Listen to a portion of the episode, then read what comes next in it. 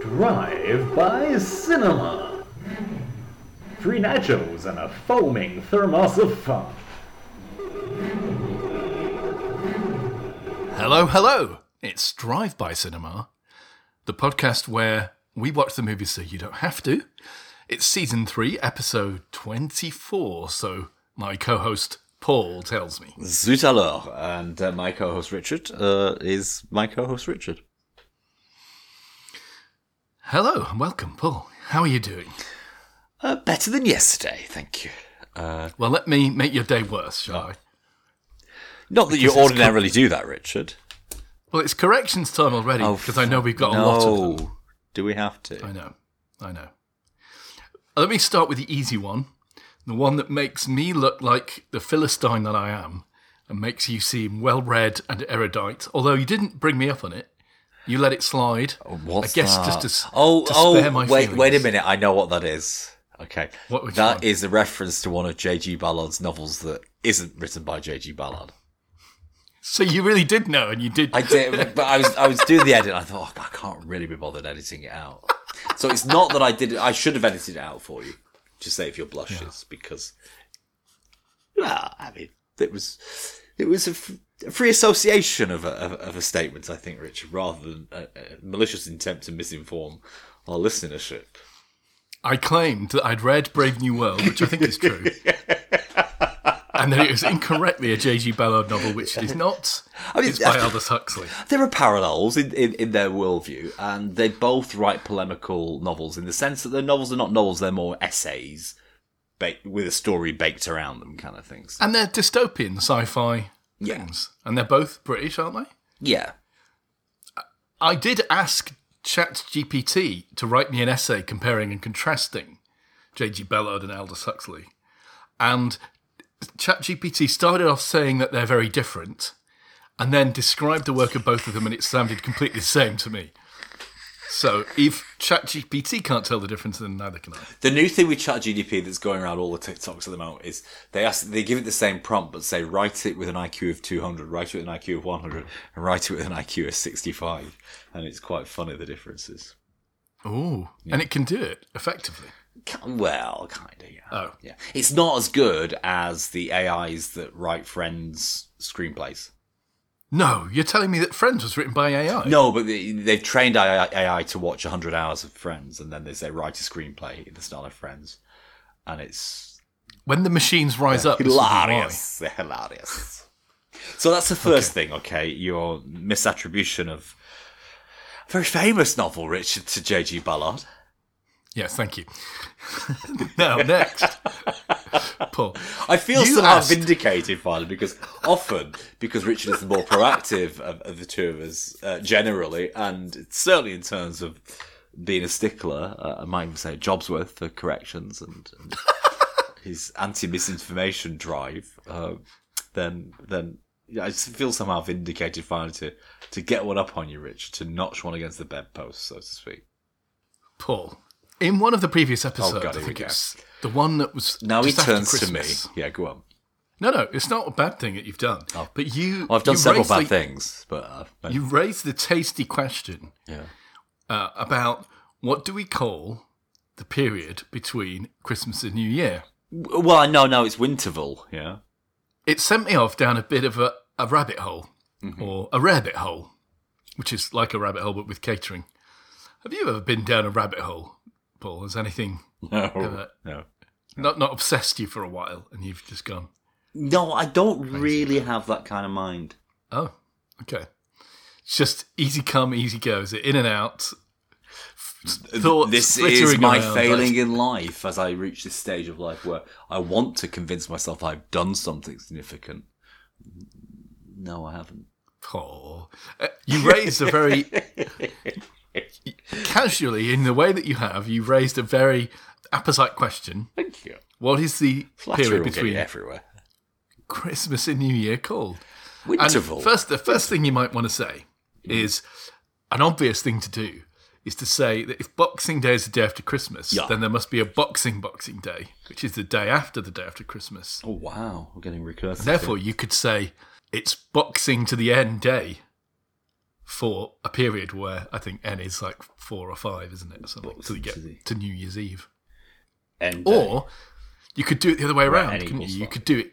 You could do it New Year's Eve Eve and New Year's Eve Eve to the power and New Year's Eve Eve Eve to the N. Exactly, New Year's Eve to the N. But these are very mathematical answers. In my research, I did come up with, and it, I don't. This isn't definitive. Yeah. I'm not saying anyone is saying this, except it's clear that the most appropriate name for the period between Christmas and New Year is the perineum.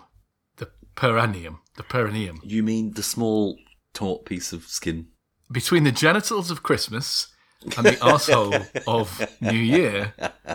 The perineum. Perineum. Oh, that's clever. Clever. Thank you. Finally. And I must tip my hat to Jolian, who used a similar joke about something completely unrelated, uh, which was much funnier than mine. He's a witty guy, and he builds very sophisticated jokes. Yeah, so in reference to the cold, we've got sleet, and we've got, you know, hail coming down here. I don't know about in your neck of the woods, Richard. A cold snap, yes. It's got colder again. So I was yeah. wondering, you know, uh, afterwards, uh, the day afterwards, uh, the road is wet, yeah, uh, I thought from the melted sleet uh, and the salt on the road, but is this because they've got the critters out? The what? The critters. Oh, the gritters. Oh, okay. Right. So I was thinking maybe, you know, the critters have urinated on the road or something. That's right, yeah. They've got very saline Sorry, urine. I'm yeah, yeah. trying to copy one of Richard's infinite, number, very good of, infinite number of bad gags. It was like an homage to my kind of joke. I like it. It was very good.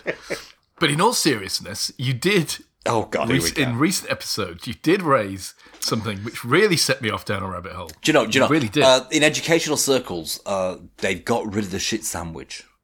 It's not good to set up an expectation of reward before and then confound it with criticism. Uh, apparently, it should be the open shit sandwich. So, give the shit first. Then, and then give a ameliorate the damage with the bread. Yeah. So, but you've gone the other way around, Richard. You know, you've, you've heaped praise upon praise, and now you're coming in with the slingshot. So, so not give, at all. Give it your more best. More praise, more praise, Paul. Because if you oh. remember, we were discussing Colin the Caterpillar cakes from yes. M and S and yes. the battle with Aldi. Yes. And I said that there were three kinds of intellectual property. Somewhat forthrightly, it has to be said. Yes.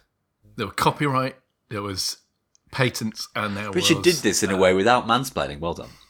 Copyrights, patents, and the other one is uh, trademarks. Trademark, trademark, yeah. And I'm not really... Well, I do know now because you explained, but thank you for explaining the trademark and copyright. I didn't really know the difference between those two, but I do now. Well, you said that there was something called design protection. Yeah. And I went away to find off to find out about Down it. A rabbit because hole, because that's the I kind never of really found. I never found... I never heard of design protections being defended before. Yeah. And I found... I don't know how to approach this whole topic. I, I, maybe what I should do is share my screen. I found the database of designs, registered designs. Really? Because how did you find that? Obviously, it'd be no point in having it if you couldn't go and find who had a design registration. Uh, Richard's missed his vocation. He should have become a conveyance uh, solicitor, digging up uh, details about heft, slippage, and landslides in the local area. It sounds, it sounds like you've got a, a, a very strong Sherlock Holmesian detective ability here, Richard. Go on. Listen, I'm sharing. I'm now sharing my screen with wow. the design database on it. So all of these things, some of the things in the database have lapsed. Some of them perhaps were never granted. There's only eleven thousand. I filtered it. Oh no, that's only eleven thousand under the category of cake. Now, wow. No, I, I, I, no, and it's very loose. So you see, there's cake servers and spoons and all kinds of shit. Oh, involving the name word cake, I see. Okay. I, I do want to say, let's be very clear what a design protection covers. So it does not cover the function of the object. Simply the external appearance. The shape, yeah. Nothing about the internals or how it works. If it was functional, it would be a patent. It has to be fully visible. It can't be the internal shape. It has to be the external. I, I don't know about it. It could be a component inside, maybe. Not according to Wikipedia. Dis- I do trust Wikipedia. Ah, okay, on this. Okay. So I couldn't find partly because there's quite a lot of them. I couldn't find Colin anything related to a caterpillar. But I looked down this, and look at these, for instance. Well, I don't think my M and S have protected Colin the Caterpillar. So what if you could describe for the view for the listeners, for the listeners at home, That's, what I'm well, doing? I mean, there are several ways to describe this. I mean, I, I can read the description, okay? Yes. But, well, I'll read that. Okay, cakes resembling mushrooms. Uh, designs differ as to the top and bottom parts. Okay, and the tapering therein. Okay, however, it does appear to look like an extremely ribbed uh, dildo with with with uh, with a, a very very impressive glans tremulans. So, what do you think this design registration covers, Paul? Cakes, cake molds. No, no. This is the point about design registration. It doesn't cover the function. It only cover it covers the shape, right? Oh. So I couldn't make I couldn't make a dishcloth in this shape. In the shape of no, you couldn't make anything in this shape without first reg, uh, going to these people and paying them zero point five percent, which they'd probably be happy oh. with. Well, zero point two percent maybe. But I put it to you that since this is the shape of a mushroom, it's almost certainly not really original, right? True. So I'm not really sure how it gets granted, except to say, clearly, judging by the number of these things, I think they only get the most cursory of inspection. So what you say? You say we could just task ourselves with photocopying three D images and protecting the shapes. Look, Paul, let's do this a different way. Imagine you want to come up with a product yeah. of some kind. Right. What what thing do you want to do? Uh, sort of embossed T-shirts. You know the, the T-shirts where you you heat them with an iron and it comes up sort of fluffy. The, okay, the so let's look for let's look for T-shirts, shall we, and see and see what shapes we're not allowed to use. Wow. Without... Oh, they're quite distinctive, though, aren't they? Look at these. Interesting oh, point, yeah. Oh, oh, wow. Now, that's a that's a lapsed design, so oh. we can filter it based on current uh, statuses. So let's look at registered. Um, oh, there's registered a whole afternoon and... of... There's a whole rainy afternoon of fun here, isn't there, really? Th- these design registrations range from, like, the completely generic... That is quite generic. Through to the so specific. But I mean, I found one that was just a box. Yeah. Like literally, you know, oblong box. Whoa. And again, it's not function related. It's only the shape that you're registering for these wow, design registrations. Well, I just don't think you could defend these. No, you can register. I mean, you can register it, but you couldn't defend it, could you? Yeah, if you went to court and said, look, I've got this box shape that... And, of course, when you put it in this database, you say what it is so that people can find it. Uh, but, like, we're searching for T-shirt here, but we know already that you can't make a T-shirt in the shape of a mushroom because that's registered under the cake section. Wow. So you'd actually have to search this entire database for anything that could remotely be the shape of the thing that you're designing. And the entire database is much larger than eleven. Well, that T-shirt's covered one hundred two thousand. So if we search for everything, it's going to be absolutely astronomical, isn't it? So it would be impossible to do a design of anything new and assure yourself that the design wasn't already in here somewhere, wouldn't it? It would. Like every shape must be in here at some stage. Sure, sure, but I think the interpretation is, okay, that shape is protected... Yeah, but only for the same product. So you could, I think... That's not what I read. But oh. I mean, I may be wrong. I'm not a lawyer. And, of course, you should never take legal advice from our podcast. But That's it's only protected in the sense that it affects somebody else's business. Yeah. And so it would be difficult to argue, I think, that, you know, your mushroom cake-shaped non-cake... is affecting the sales of... We all want to say the word butt plug. Butt plug. Is affecting the sales of the mushroom cake, edible butt plug. You know. But that's got nothing to do with it. That's It's the design that you're protecting, not... Um, it's the design of the object and, and the, the nature of the object, although the function isn't protected under the design. No, it's protection. Not. Exactly, Paul. The, exactly. It's not the function. The design, the external design of the object... is is only protected to the extent of preventing other people using the same design for the same kind of product, I think. You're quite right. Design protections exist, but I don't think they're effective. And in any case, I don't think Colin the Caterpillar has been design protected, has he? Um, they didn't so bring the it case. It would be a post hoc action. They brought it, as we mentioned last time, under trademark. Wow. Did they? I didn't actually read the details. Well, that's what I said, but you didn't hear. You didn't listen to me. Oh, okay. Or you ignored me as usual. Speaking of which, should we do the movie this week?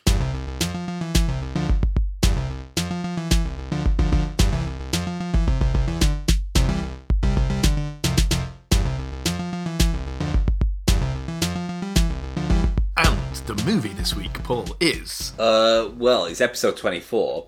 I know that much. Uh, the movie's the title is stalling.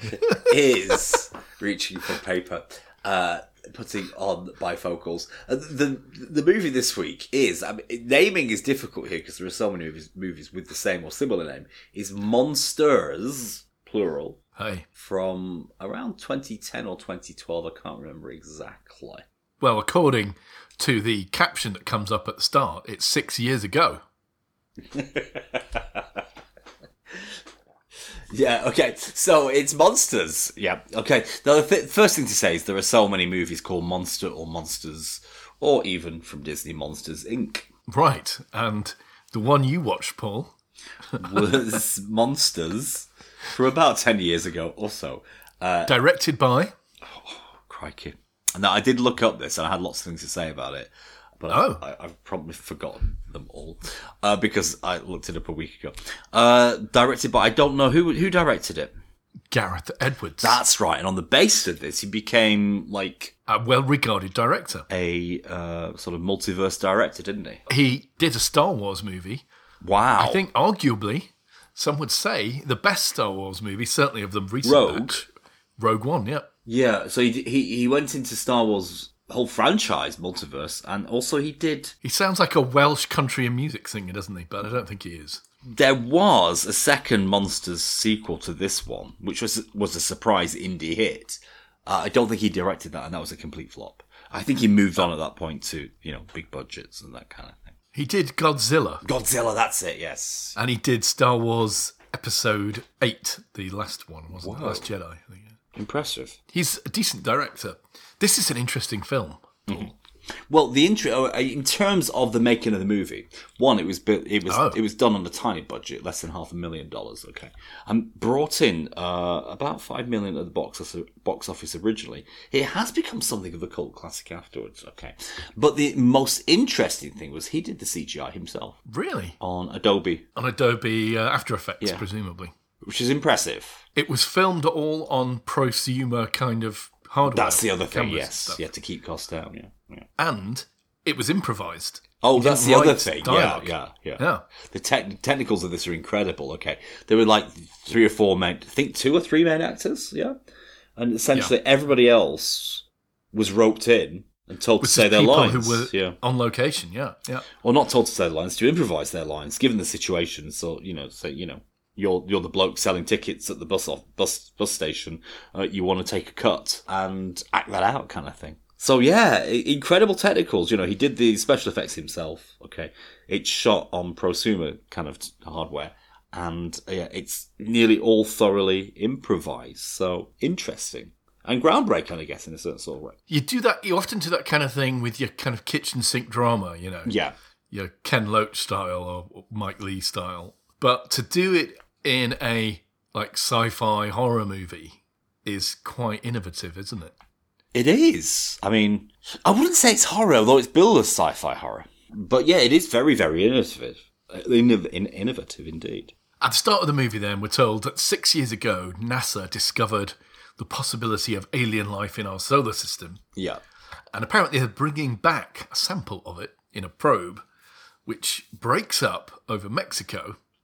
It results in an area they refer to as the infected zone. Yeah, which is the northern part of Mexico, basically.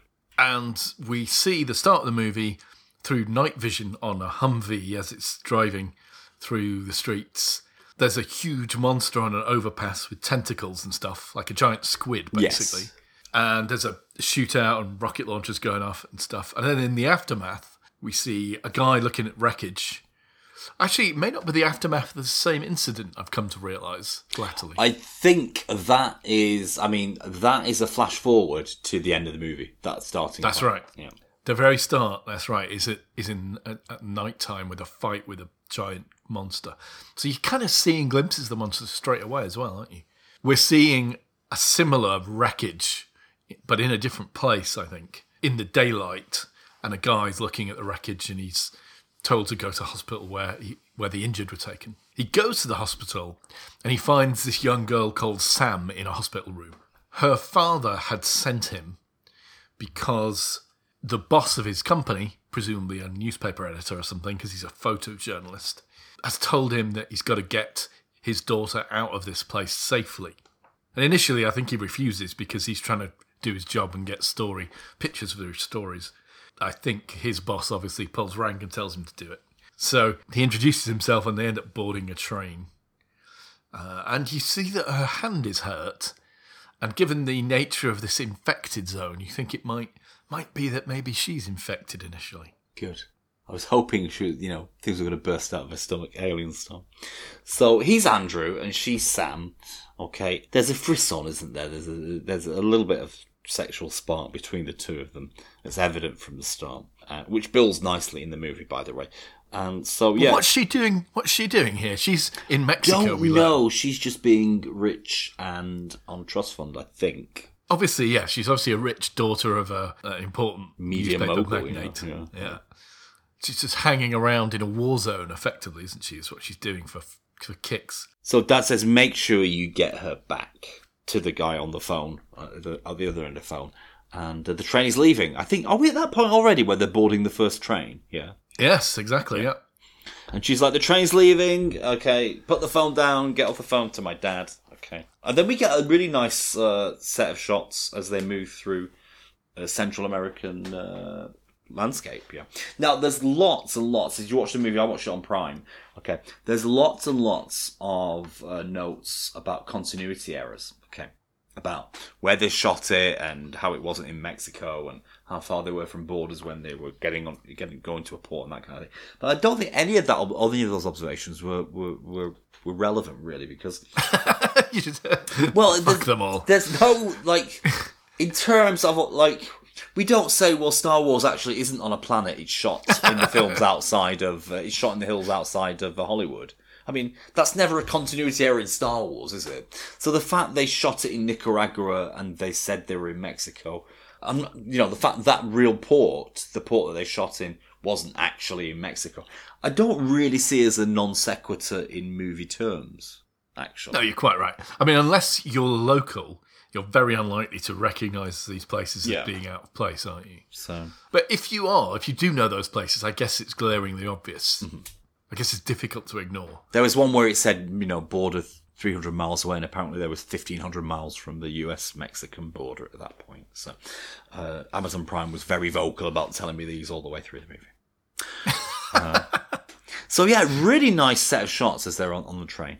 Uh, very atmospheric. If you've ever taken a gap year uh, and been to Peru and that kind of thing. Apparently there's some kind of problem up ahead on the train. Mm-hmm.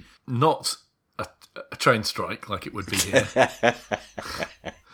Leaves on the track, it might also be here. In the absence of strikes. Well, why do leaves on a track cause problems for trains? Oh, it's very problematic, isn't it? But I can't remember why. Well, it's simply that it stop. causes very low friction yeah. conditions. Yeah.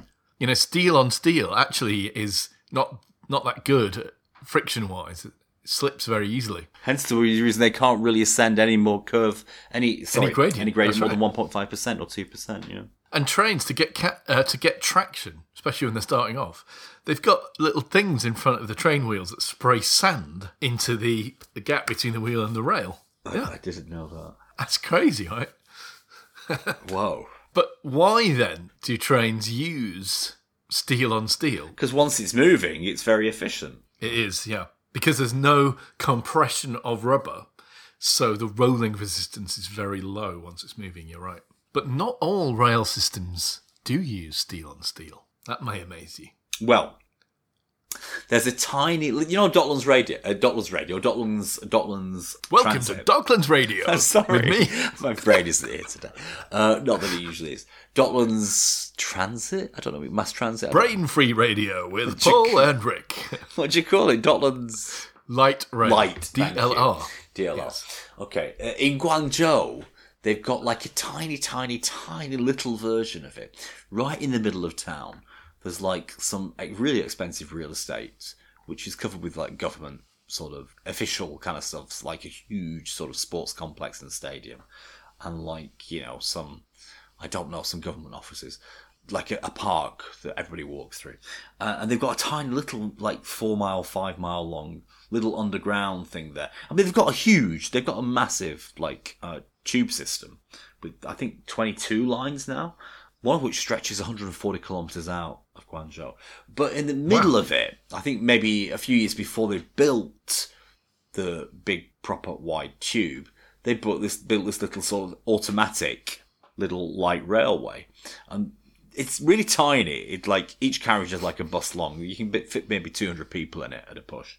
Uh, and it goes at like some cute little speed, like twenty-five miles an hour. It's all automatic. It's all driverless and stuff like that. And there's like four stops. And there's like three hundred yards between each stop. So it's like a little tourist attraction. I think it was actually built to get people to the stadium for the Asia Games in two thousand twelve or something. Can't remember.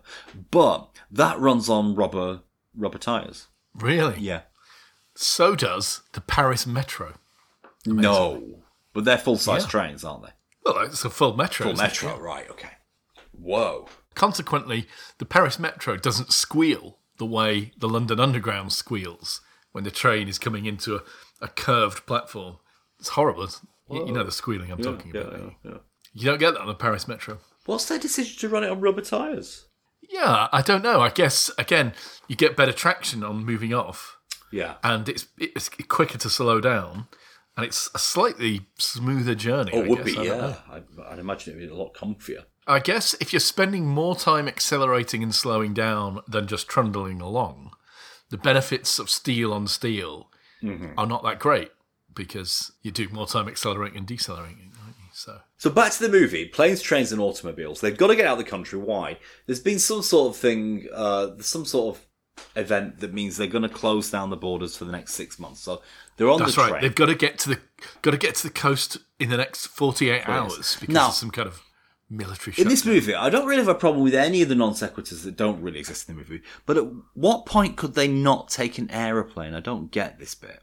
Well, that's not explicitly stated, is no. it? But I imagine the aliens are quite big and tentacly. Maybe they grab things out of the air. Oh, they're sort of occupying the sky, perhaps. Okay, we do see a sub- submerged aeroplane sort of float to the top of a river at one point.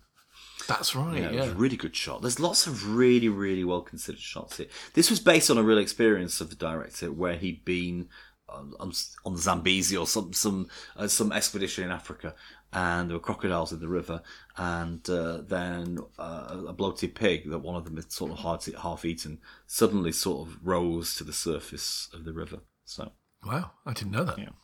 They they eat with this uh, Mexican family, don't they?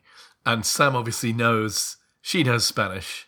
They're planning their forward route, and they're watching these information videos on the T V. Yeah.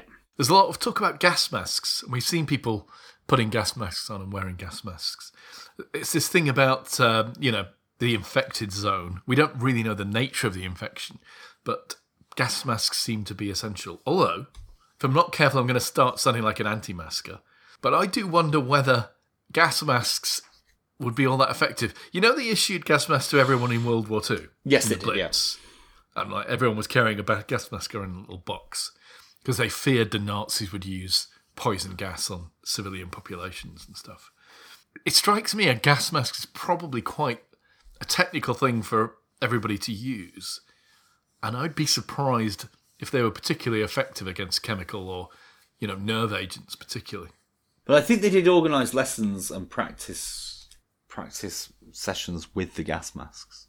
Look, sure, a well-fitted gas mask with good filters and everything that seats to your face properly and gets a good seal so that when you breathe in, it doesn't come in around the sides of the mask and go through the filter. That sounds like a good way of avoiding the effects of an in- inhaled toxic gas.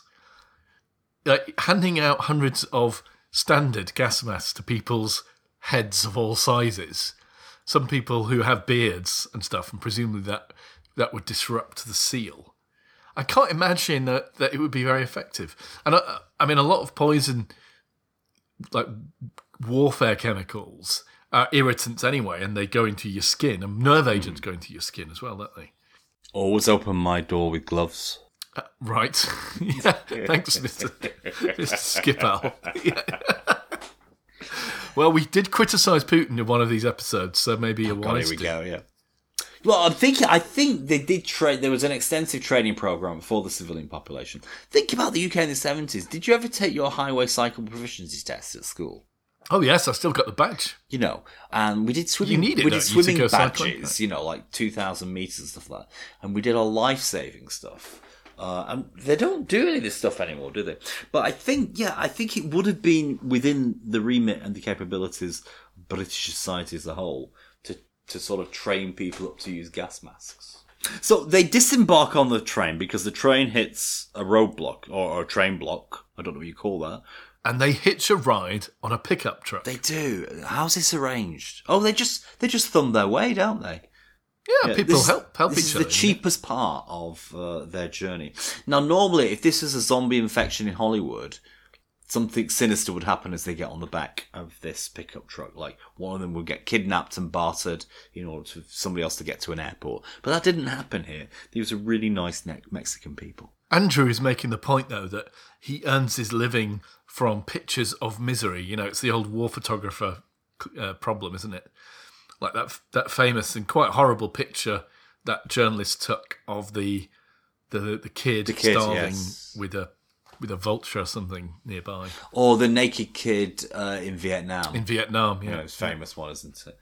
Uh, and on cue, they kind of turn up at a town at this point, yeah. And there's lots of really nice kids that he could be taking photos of, but not getting more than twenty dollars for, or something like that, yeah. They book a ferry ticket because they've arrived at this port. But it's like five thousand dollars for a ticket. Yeah. Now there's downtime. Like, like it doesn't go until the next day. Is that right? That's right. Yeah. So they've got a night to spend, don't they? Yeah.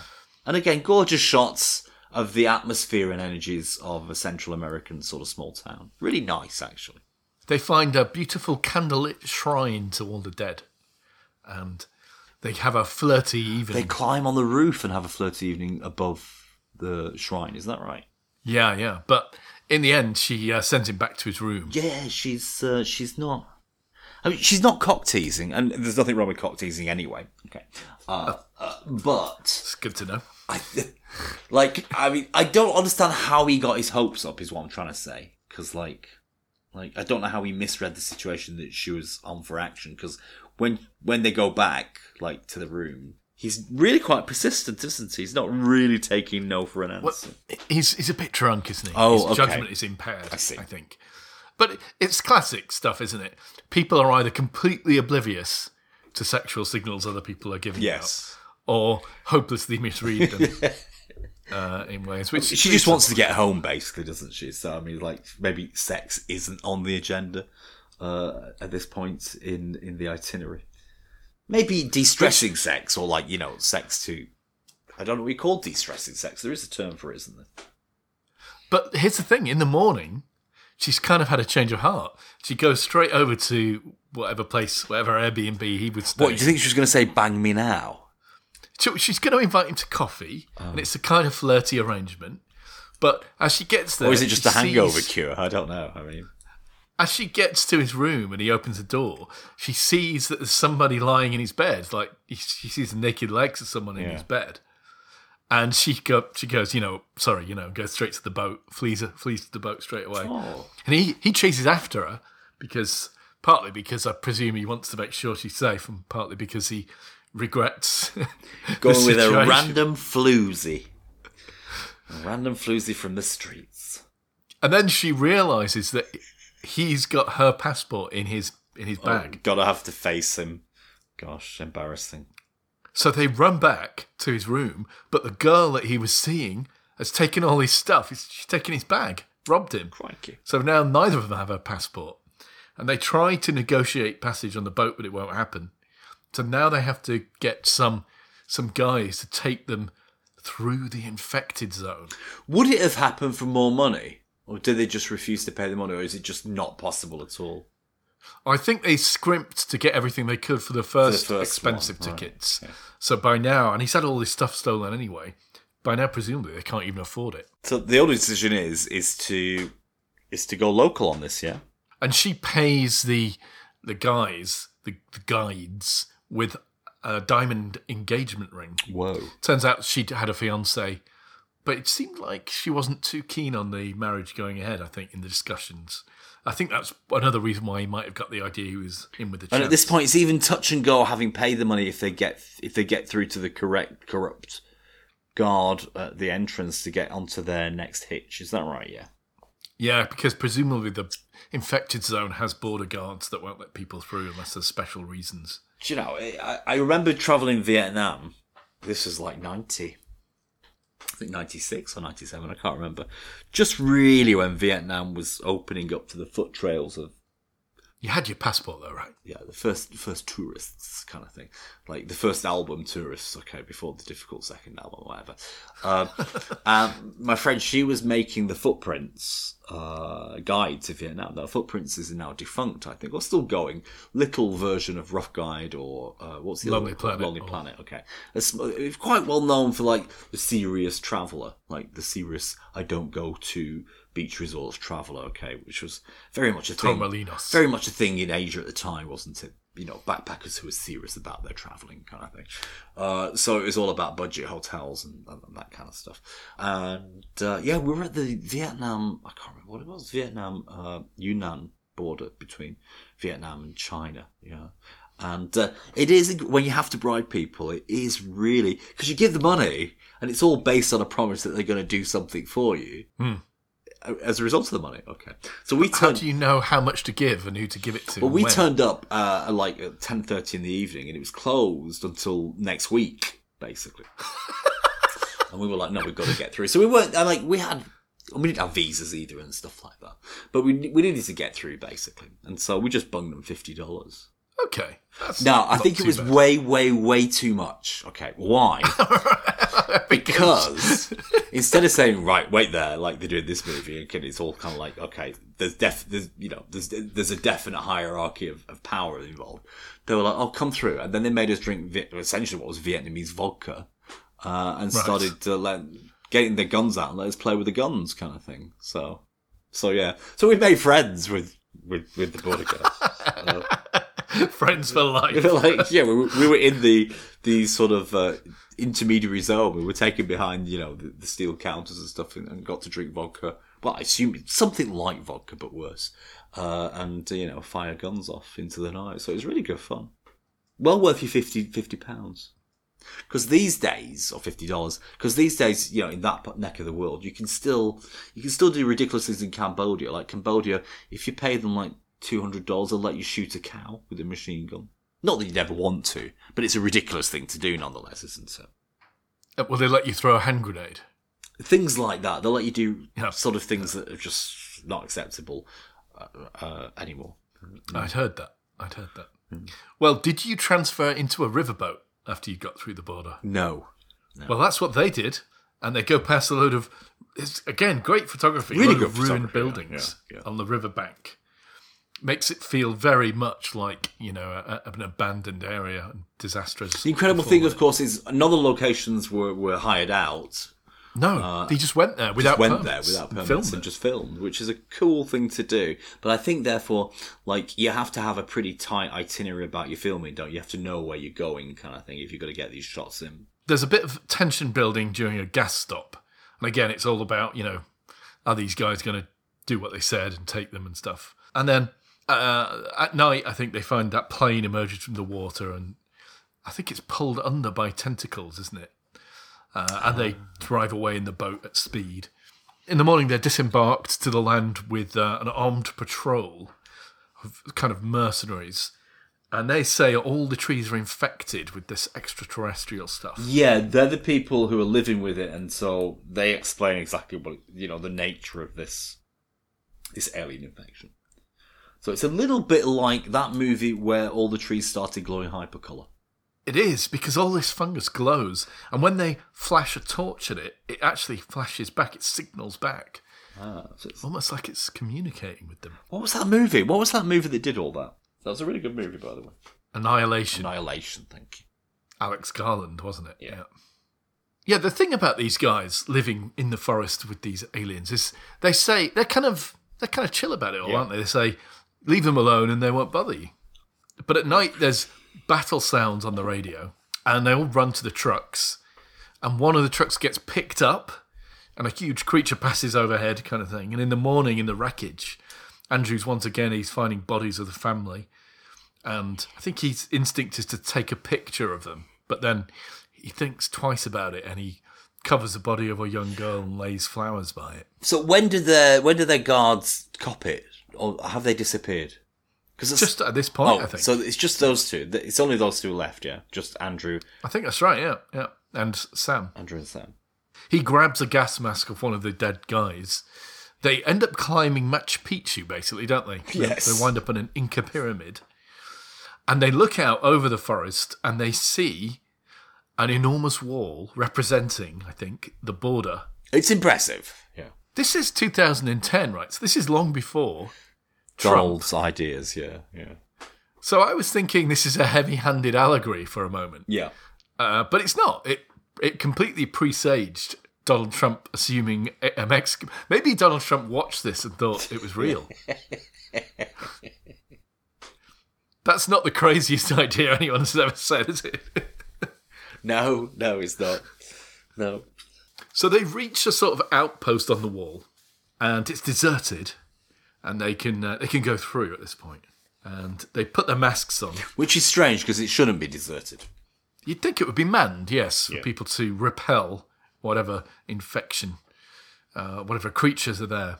And they've reached this township that's ruined. All the buildings have been destroyed. And there are alien corpses, huge tentacles, lying, strewn about this place. And Andrew obviously starts taking pictures of the corpse and the ruined houses. And at this point, a vagrant appears mm. with a squeaky trolley wheel, loudly disturbing them. They call out to her. She just quacks at them and then and then barks, I think, and then moves on. She does, yeah. yeah a bit like she's on fentanyl or whatever it's called. So, so yeah. uh, so they make a call eventually, don't they? They find it for a gas station, yeah, and they, there's a payphone. So they call nine one one, basically, and they say that where they are... In the middle of the Texan desert. They're told an army patrol is on its way. Yeah. What three words? Oh, deserted Texas desert, okay. And pretty soon, by nightfall, the army are on their way. What three words, Paul? Do you use what three no. words? No. Oh. Oh. You said that dismissively, as if you don't believe it's well, a real I, thing. What, you're going to reach for your phone and find out what the three words are? Rather um, than open Google Maps? And... Well, presumably it'd be quicker. Would it? Well, what what three words are you? Oh, we can't, we can't do that. We'll dox ourselves, won't we? Mm. It's too accurate, man. Yeah, he seems to know where he is, doesn't he? Although, presumably, if he's phoning nine one one from a payphone, they can tell where he is. So at that point, we after all this tentative, hesitant introduction By the way, and glimpses... since you mentioned that, one of the things about this film is nobody in this film has any cell phones. That is true. That's weird, isn't it? two thousand ten. That is strange. It's cell phone, cell phone territory, isn't it? But up to this point, we've really, we haven't really seen the monsters in full effect, have we? I don't think. Not really. It's been no. quite ten- tentative and hesitant. It, it, they've been edging us to the monsters, and now they kind we've of... seen dead monsters. We've seen tentacles. We've seen, yeah. But that's about it. And now they kind of appear in full glory, okay? One approaches the petrol station or the gas station, and they kind of, they hover, you know, way up in the air, kind of on their tentacles, like, I'm not sure if they're floating or just touching the ground. It's it's not clear how, exactly how they're up there, but they're huge and giant and... It's nighttime, and there's a thunderstorm. Sam is inside the gas station, and he's outside. He's just been on the phone, but he's, like, hiding from them. One of them puts a tentacle... through the the gas station, through the door or the window or whatever, and these really thin tentacles come out at the end of its tentacle. Oh. and start searching around in the gas station, like, shop. For elect- electricity, it seems. They're not really interested in humans or living things, are they, is what you would say? Well, I'm not sure it's electricity, but what it does do oh. is it sees there's a T V or a C C T V on in the gas station, ah. and the tentacles go up to it, almost as if it's looking at it or drinking in the light from the screen. I don't know.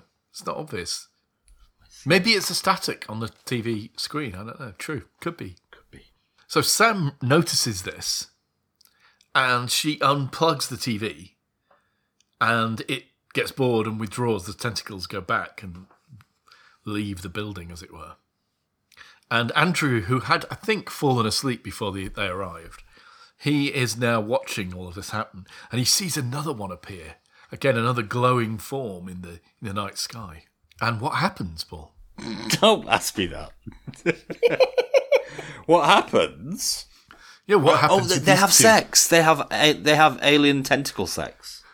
The aliens have sex, not Sam and... and yes. Yeah, yeah. That's right. They have, yeah. They, their tentacles entwine, as if mating. Well, I presume they're mating. We can only assume, yeah. We don't know their customs, but their tentacles entwine. I, I think octopuses... I'm not sure. I may be making this up. Uh, maybe I don't know enough about biology to mm-hmm. say this. Doesn't the male octopus transfer, like, a packet of semen into the female with a with a tentacle, a specially adapted... Adapted tentacle. Oh, that's what you call it. Oh, okay. Especially adapted tentacle. I'll say that next time. Yeah, I mean, that's that kind of situation. Here's my specially adapted tentacle. I think I think I think that's what happens. That's better than the birds and the bees, isn't it? If you have to teach these kids. Now, do you know octopuses? Yeah. Okay. So, yeah, so I, I kind of like this, this partial perspective we're given of the aliens. It's not, like, there's no idea, like, in other movies, like, we know what the aliens are, what they're doing, and what their intention is. Here, it's very much P O V, like, we've got to piece things together. And it's an incomplete presentation, and we're left with an incomplete understanding. And we're just left with these, you know, snapshots and glimpses of the alien activity. And I quite like that. It's quite a mature way to present it, isn't it? So this is, in a sense, the climax of yeah. the movie, as well as the climax for the aliens, in that, you know, we're seeing the aliens, for the, again, like in all their glory for the first time, but, you know, they're not fighting, they're not destroying everything, they're not, they just have sex, and then they kind of retreat into the night, and their bioluminescence fades away, and it leaves Sam and, and, and Andrew waiting for the army to arrive. And I think Sam declares at that point that she doesn't want to go home as the yeah, army arrive. Yeah, well, I think but she then, realises that America has kind of succumbed to the aliens and there's probably not going to be home to go to, is there? Although they have called their, their families briefly on the phone, haven't they? Yeah, I don't think that's true, Paul. I think you're imagining a nightmare dystopian future that this doesn't represent properly. Oh. But what is true is that at this point, I think we're now back in the beginning of the film. Yeah. Where that sequence of the army fighting them, and I think we have to conclude as a consequence Everybody's of that, dead. that it doesn't end well for them. Yeah, mm.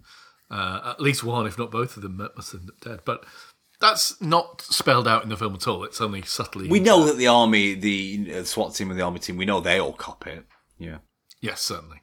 End off. There we are. The yeah. end. Interesting.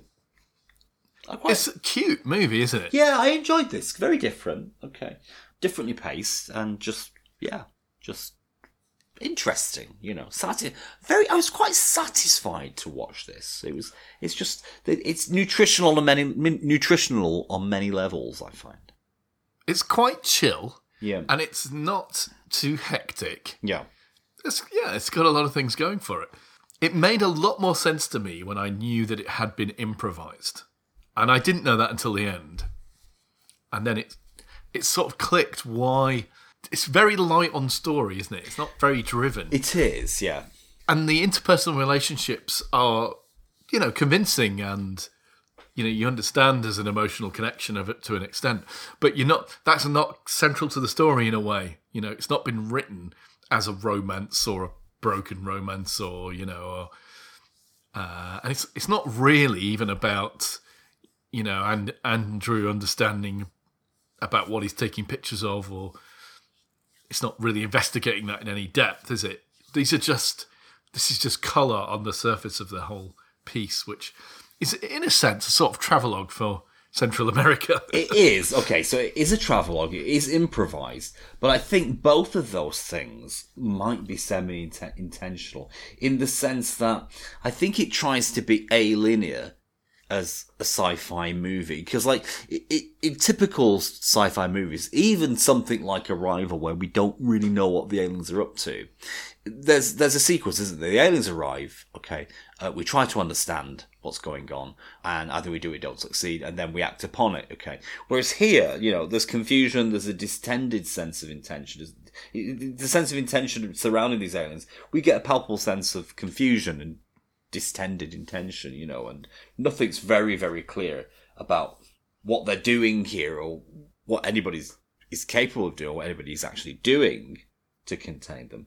I, I kind of like that. I I kind of felt it all jigsawed together. And maybe that's an excuse for the plotting, or, or, or maybe, you know, that's just the feel that they wanted to go for. So tell me about the acting and how you would score it. I really enjoyed the acting, actually. I thought Andrew was a bit stronger than Sam. I thought the male lead was a bit stronger. You always do. No, I don't. I, I, I just felt that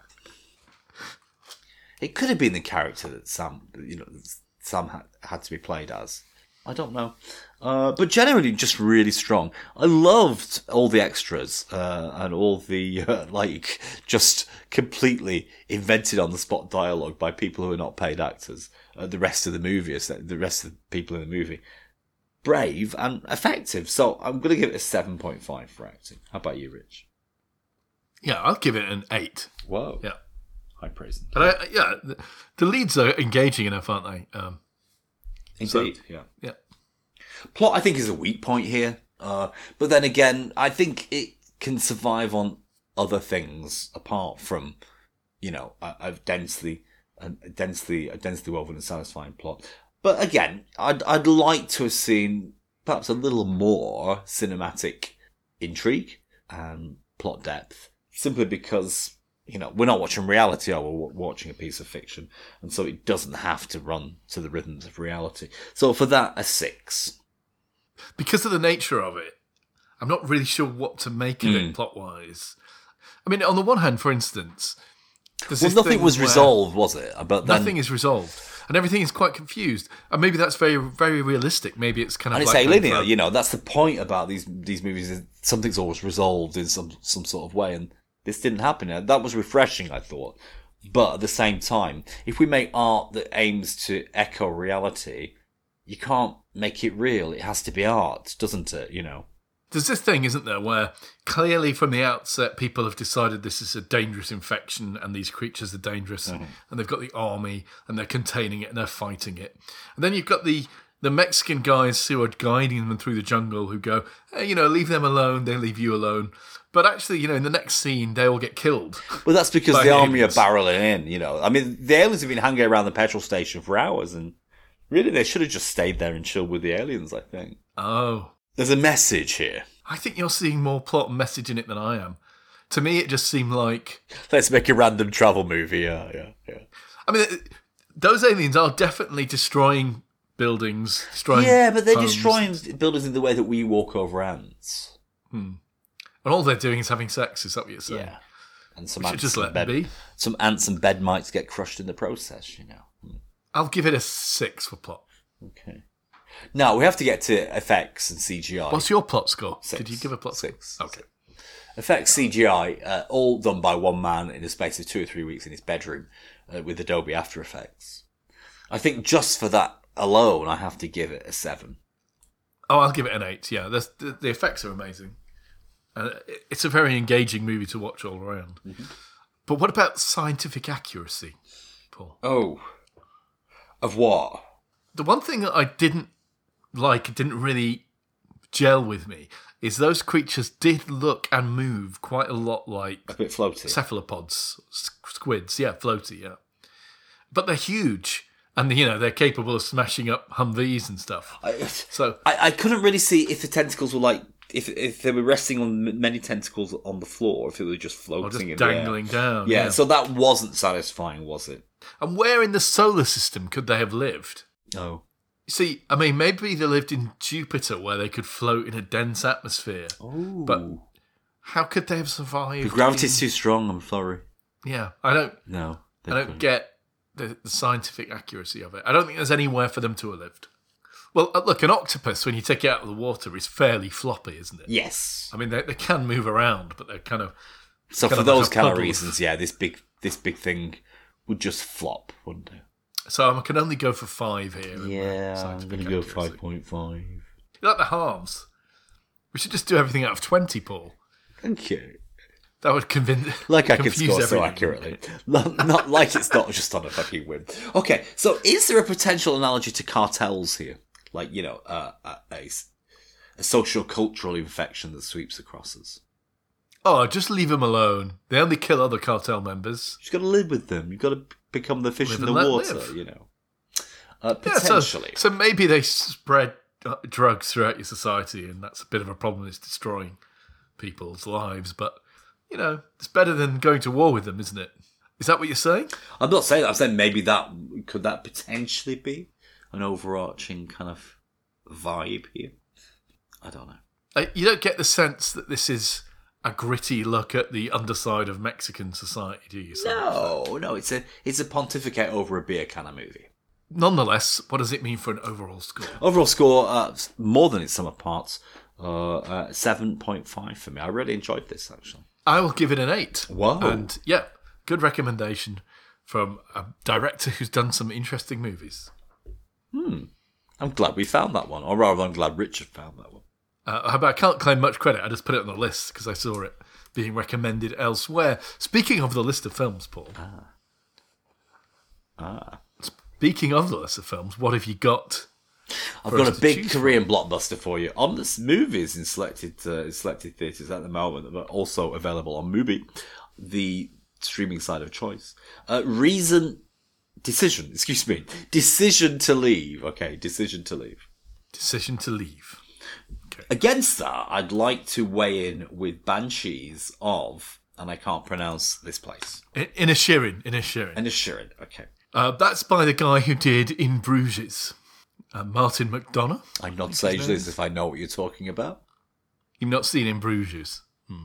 It's a film that's well regarded. A lot of people have a lot of good things to say about In Bruges. I, I found it good, but not as good as people say it is. What did people enthuse about? I suppose it's treading similar grounds to um, the one we saw last week, the uh, Never Let Me Go, Paul. Oh. oh, okay.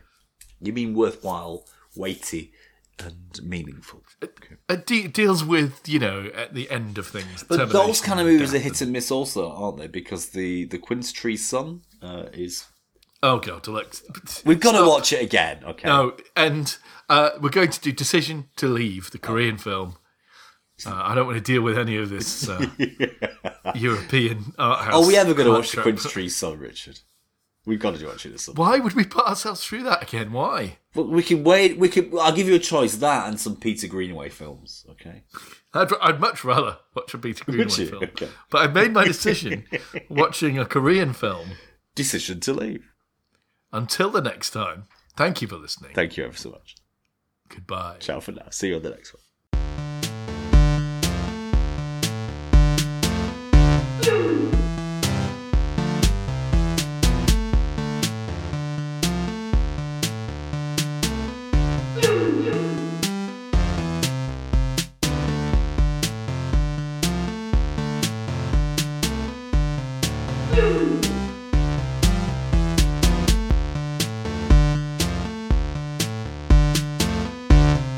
You